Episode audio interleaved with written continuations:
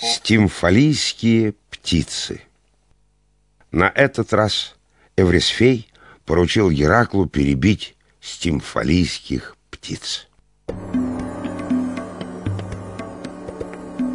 Чуть не в пустыню превратили эти птицы все окрестности аркадского города Стимфала. Они нападали и на животных, и на людей, и разрывали их своими когтями и клювами. Но самым страшным было то, что перья этих злобных птиц были из наитвердейшей бронзы. И птицы, взлетев, могли метать их, подобно стрелам, в любого, кто вздумал бы напасть на них.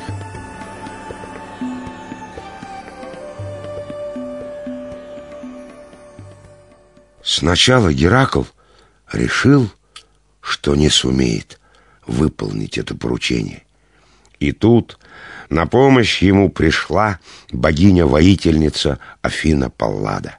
Она дала герою два медных кимвала, велела Гераклу встать на высоком холме у того леса, где гнездились стимфалийские птицы, и ударить в кимвалы. Когда же птицы взлетят, перестрелять их из лука. Так и сделал Геракл. Взойдя на холм, он ударил в кимвалы, и раздался такой оглушительный звон, что птицы громадной стаей взлетели над лесом и стали в ужасе кружиться. Они дождем сыпали на землю свои острые, как ножи перья, но те не попадали в стоявшего на холме Геракла.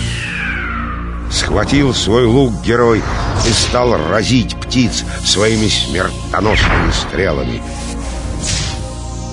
страхе взвелись в вышину стимфалийские птицы и скрылись за облаками.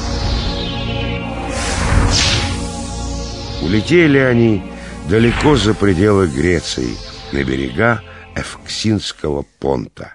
Так в старину называли греки Черное море. И больше никогда не возвращались в окрестности Стимфала. Так исполнил Геракл и это поручение Эврисфея, вернулся в Теринф, но тотчас же ему пришлось отправиться на еще более трудный подвиг.